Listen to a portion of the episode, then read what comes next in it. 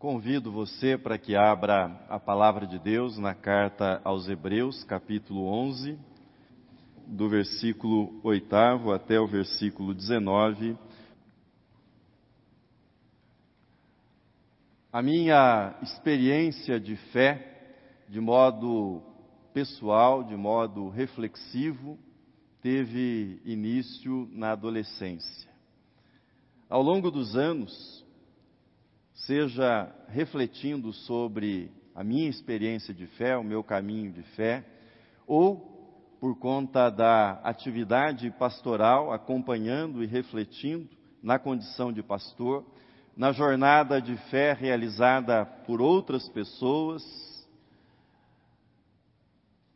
tenho percebido, seja esta reflexão pessoal, particular da minha fé, ou acompanhamento da fé de outras pessoas ao longo dos anos, eu tenho percebido que a experiência de fé pode levar em duas direções que são completamente opostas. Para algumas pessoas, a fé representará uma experiência positiva, para outras pessoas, a fé, a crença, a experiência religiosa representará algo muito negativo. Algumas pessoas crescerão emocionalmente, crescerão intelectualmente por conta do seu contato com a fé.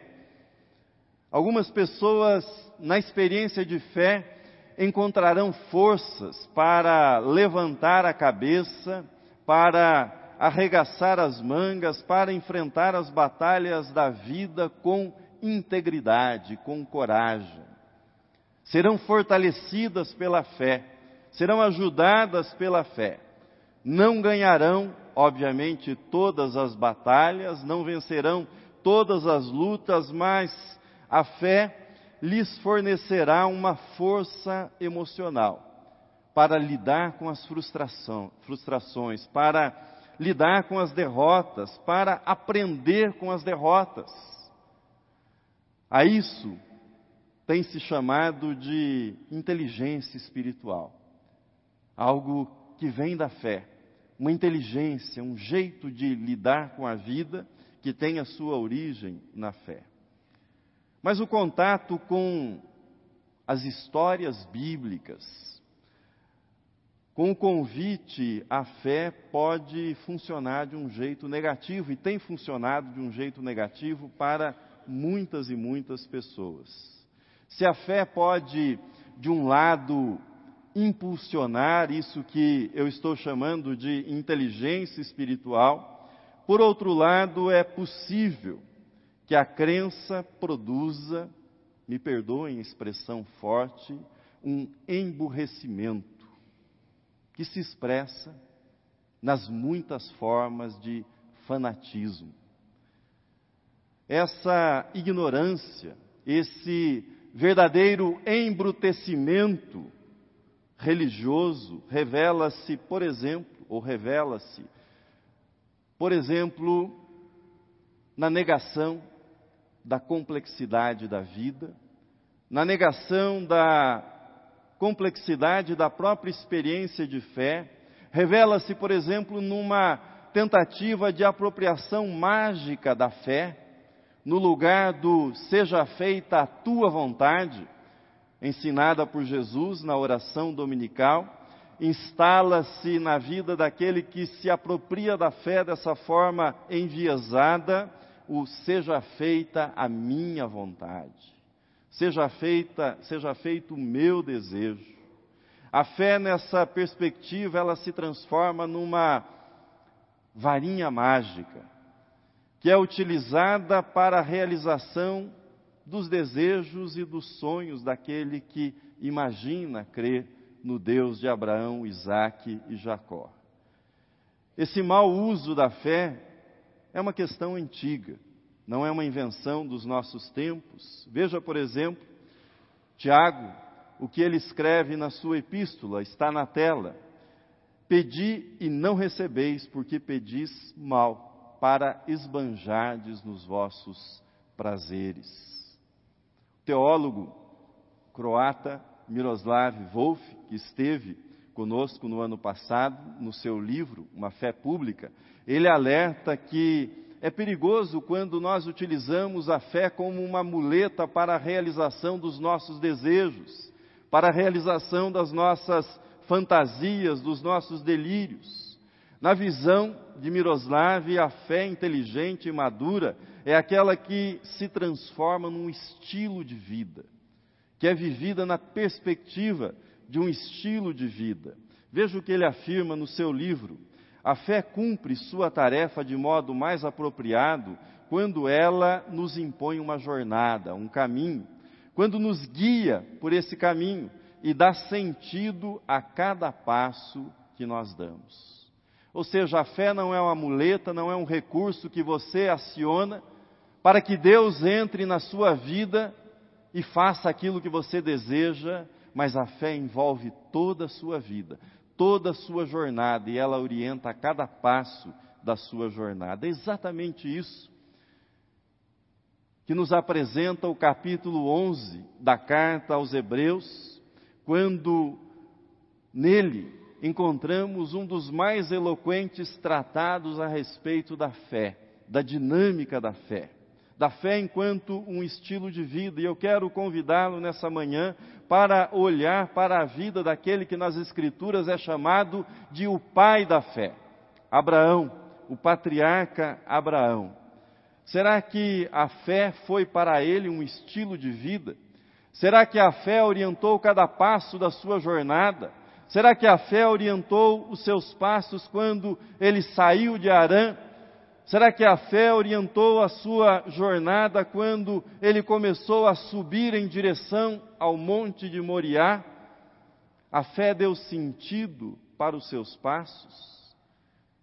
Quando nós olhamos para a jornada de Abraão, quando nós olhamos para o caminho e para os passos de Abraão, nós encontramos nesses passos, nesse caminho, nessa jornada, nós encontramos uma fé madura, uma fé que faz crescer em todos os sentidos e em todas as direções aquele que crê dessa forma. Quais são então as marcas da fé que nós encontramos em Abraão? Primeira, está na projeção, é a fé que nasce do chamado gracioso nasce do chamado gracioso. A fé é a resposta ao chamado gracioso de Deus. Nós o amamos porque ele nos amou primeiro, escreveu João na sua epístola.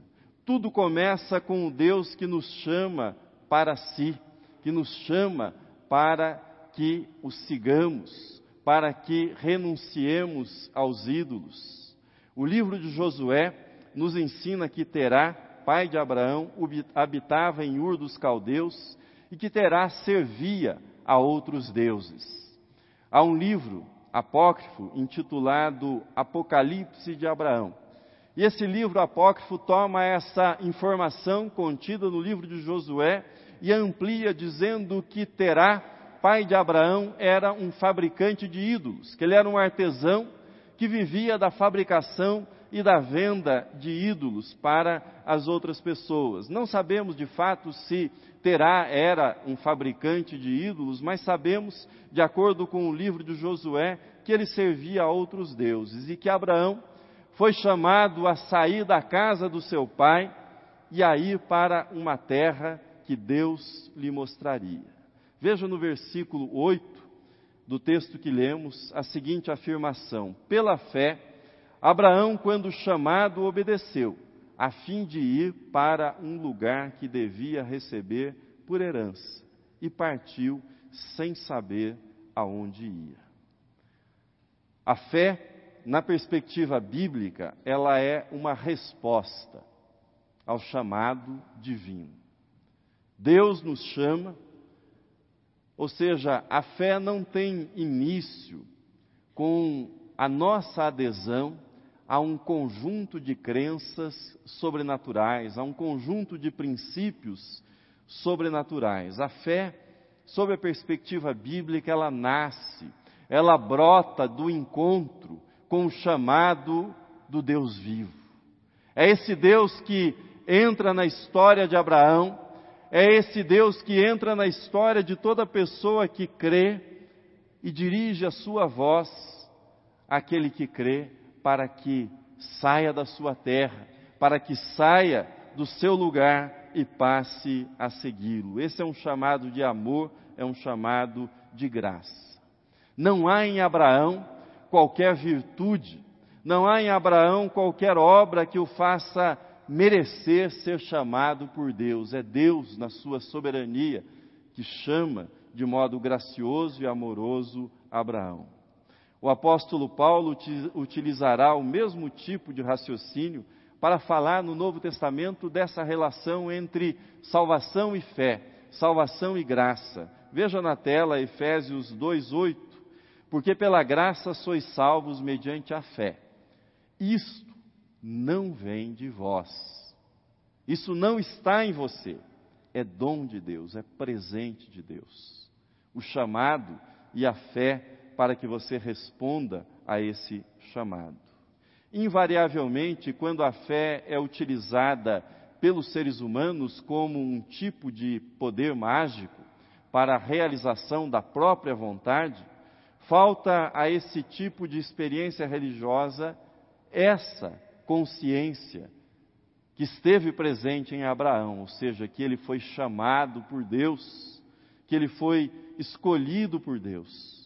Quando a crença é utilizada como um elemento para justificar privilégios e para fomentar uma atitude hostil em relação àqueles que são diferentes, falta esse tipo de experiência religiosa, essa consciência do chamado gracioso, do chamado que vem da parte de Deus. Abraão foi chamado para ser uma bênção para todas as famílias da terra. O Deus de Abraão, Isaque e Jacó é o Deus que ama todas as famílias da terra. E Abraão foi chamado para conhecê-lo, para andar na presença dele, para levar a mensagem desse Deus a todas as pessoas e todas as famílias da terra, para que firmem com esse Deus uma aliança de amor. A fé que faz crescer é a fé que nasce desse chamado, da consciência desse chamado gracioso. Segundo lugar, esta fé é uma fé que amadurece na esperança. É o Deus que chama graciosamente e é uma fé que cresce, amadurece na esperança. O poeta Mário de Andrade escreveu: Entre a raiz e a flor ao tempo. Entre a raiz e a flor ao tempo. Singela a afirmação dele e bonita. Singela e verdadeira. Singela e forte esta afirmação. Entre o Abraão que recebeu o chamado gracioso para que deixasse a casa do seu pai, para que saísse de Arã, para que deixasse os ídolos e para que seguisse o Deus verdadeiro, entre aquele Abraão que saiu sem sair, saiu sem saber para onde ia,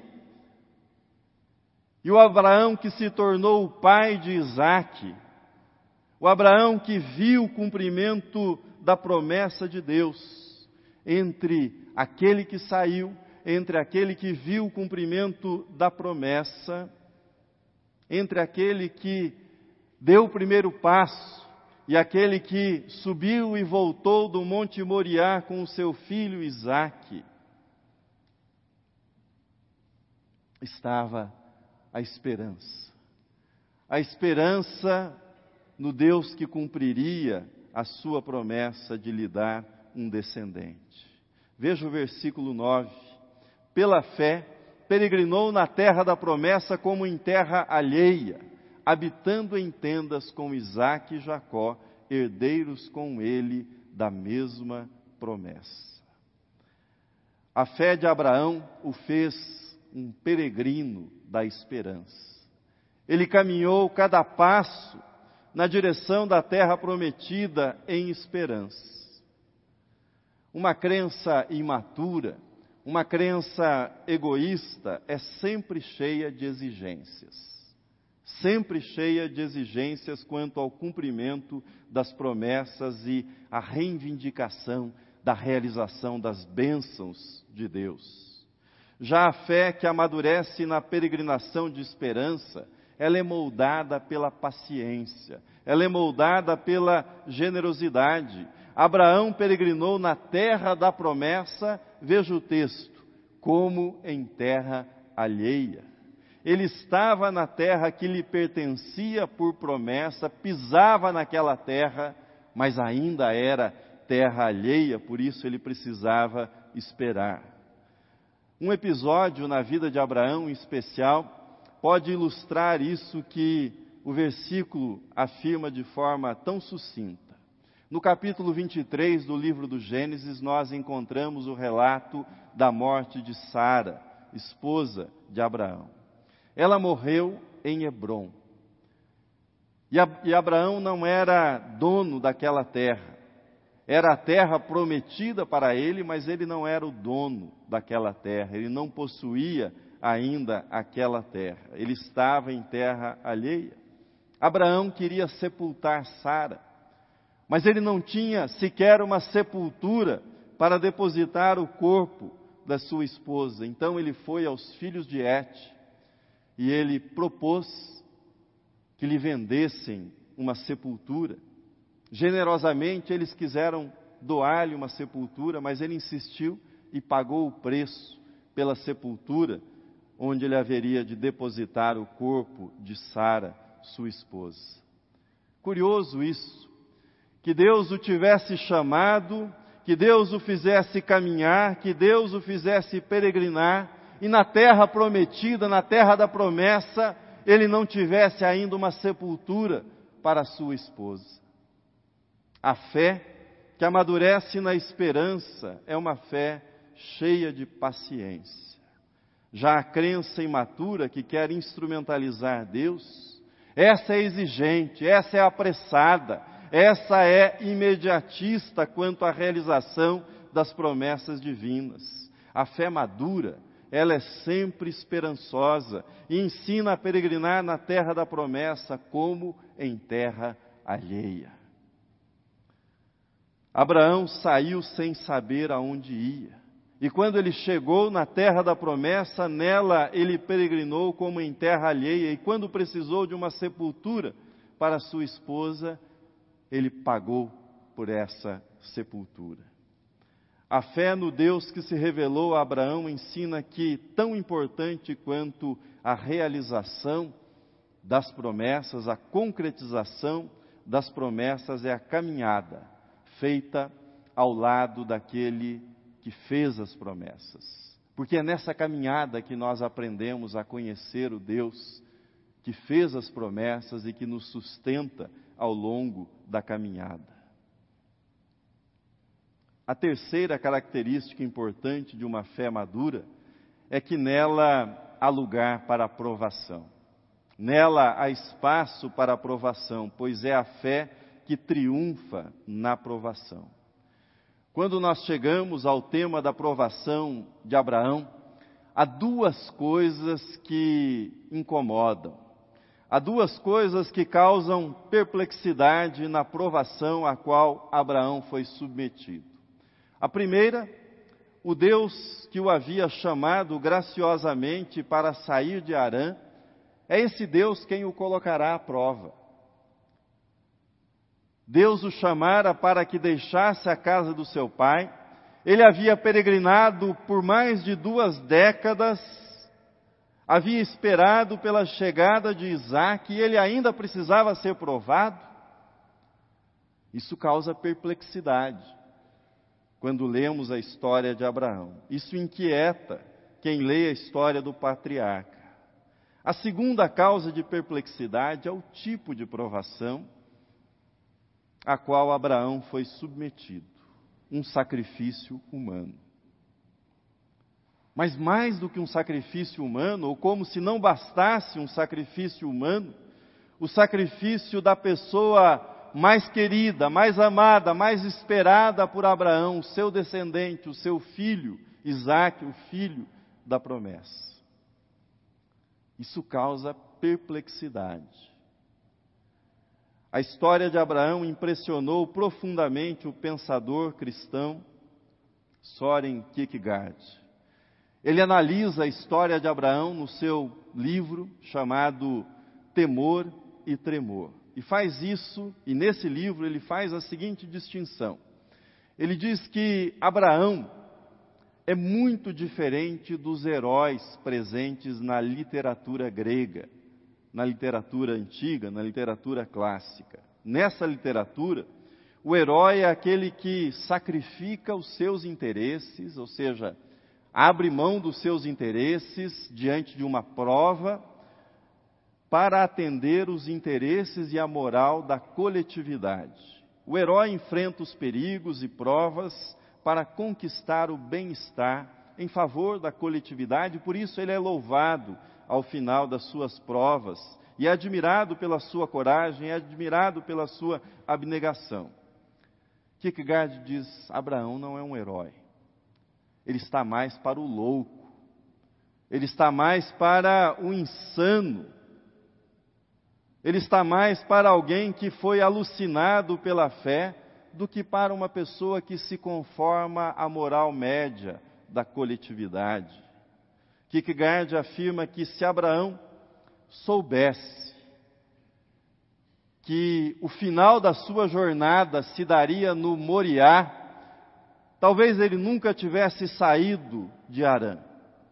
A análise do pensador dinamarquês é longa, extensa, não é o caso de examiná-la e expô-la toda aqui, mas o ponto-chave, segundo ele, para entender a história do patriarca Abraão, é o que ele chama de paradoxo da fé. Paradoxo da fé.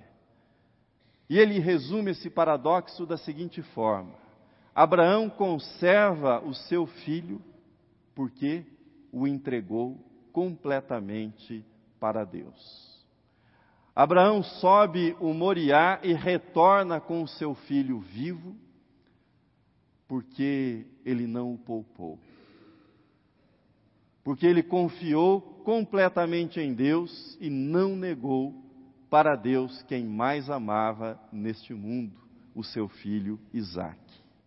Na aprovação de Abraão por meio do sacrifício de Isaque, revela-se o caráter paradoxal da fé em Deus.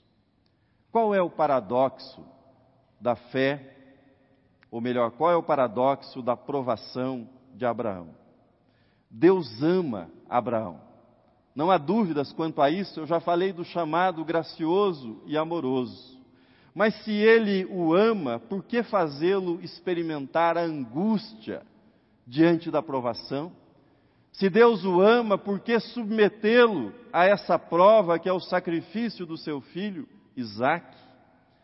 Na provação de Abraão, nós encontramos no grau máximo, no grau mais elevado, a essência daquilo que cada um de nós experimenta na sua provação. Que essência é essa? Que questão é essa? Que está no grau máximo na provação de Abraão, mas que se faz presente nas nossas provações. A aparente contradição aparente contradição entre o que sabemos do amor de Deus e o que nós experimentamos. Nós sabemos pela fé que Deus nos ama, mas quando nós estamos passando pela provação, é o amor de Deus que está em questão. Ou seja, se Deus me ama, por que eu tenho que passar por isso? Se Deus me ama, por que eu tenho que fazer essa renúncia? Se Deus me ama, por que eu tenho que trilhar esse caminho? Se Deus me ama, por que este sofrimento? Se Deus me ama, por que esta perda? Essa é a essência de toda aprovação. É o paradoxo da fé, ou seja, nós conhecemos o amor de Deus, mas a aprovação põe esse conhecimento, põe essa fé, põe essa experiência em xeque. A aprovação, ela envolve aquele que crê numa nuvem de mistério. É isso que a provação faz.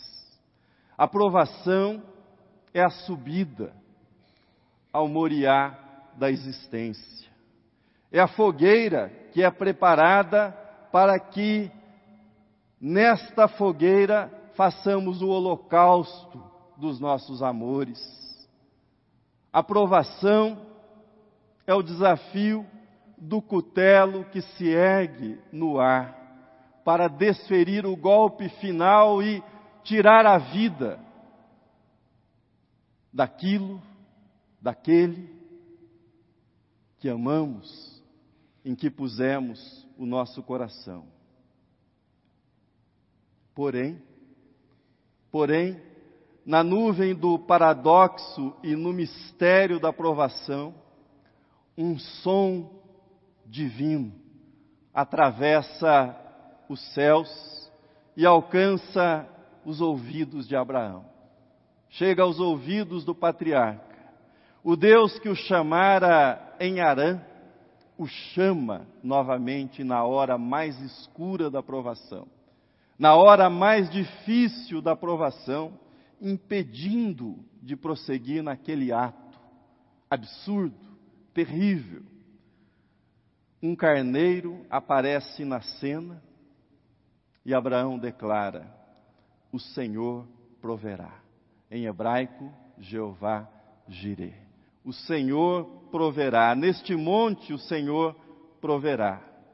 E ele desce do monte com seu filho Isaque, vivo, como subira ao seu lado. Disse para vocês que toda aprovação levanta o seguinte paradoxo: se Deus me ama, se Deus me ama e eu sei que Ele me ama, por que Ele permite que eu sofra? Guarde essa indagação por enquanto na sua mente, nós voltaremos nela.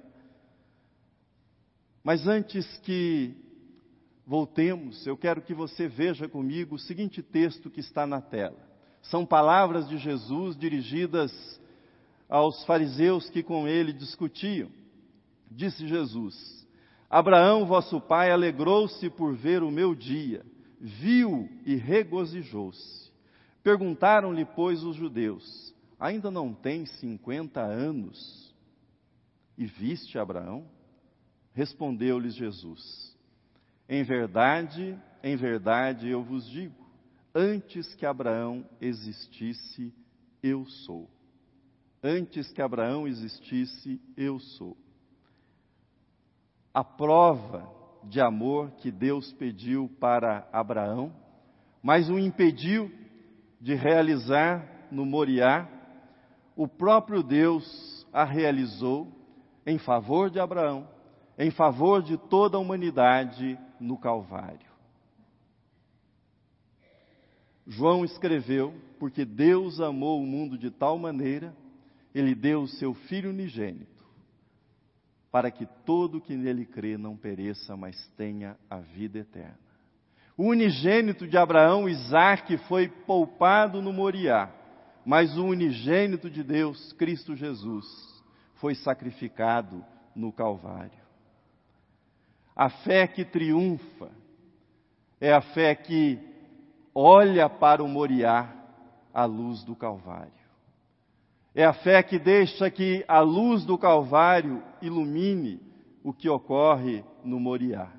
Afinal, eu sei que, apesar daquilo que estou sofrendo, e volto então à questão que eu tinha pedido para você manter na sua mente, afinal eu sei que apesar daquilo que eu estou sofrendo, Deus me ama, porque Ele entregou o seu Filho para a minha salvação, o seu Filho unigênito para a minha redenção, para o perdão dos meus pecados. A fé que triunfa na provação é aquela que é iluminada pela cruz, é aquela que é iluminada pela ressurreição de Cristo.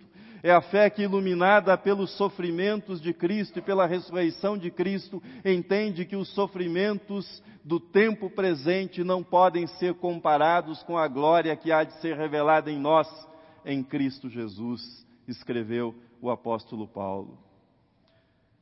Termino. A consciência que a fé nasce de um chamado gracioso. Essa consciência nos mantém humildes, nos mantém agradecidos. A experiência de que a fé amadurece na esperança faz com que nós caminhemos com paciência, caminhemos com perseverança, sabendo que nós pisaremos muitas vezes a terra da promessa, mas ainda assim estaremos em terra alheia. A certeza que a fé triunfa na provação é uma certeza que jorra da cruz, jorra do Calvário e vem na nossa direção. No coração da experiência da fé, ou na experiência de fé, não está o meu sacrifício. Aliás, às vezes nós nos enganamos e achamos que a nossa vida cristã é sustentada pelas promessas que nós fizemos a Deus, mas na verdade é Deus que nas suas promessas nos sustenta. São as promessas divinas que nos sustentam e não as nossas promessas, os nossos compromissos.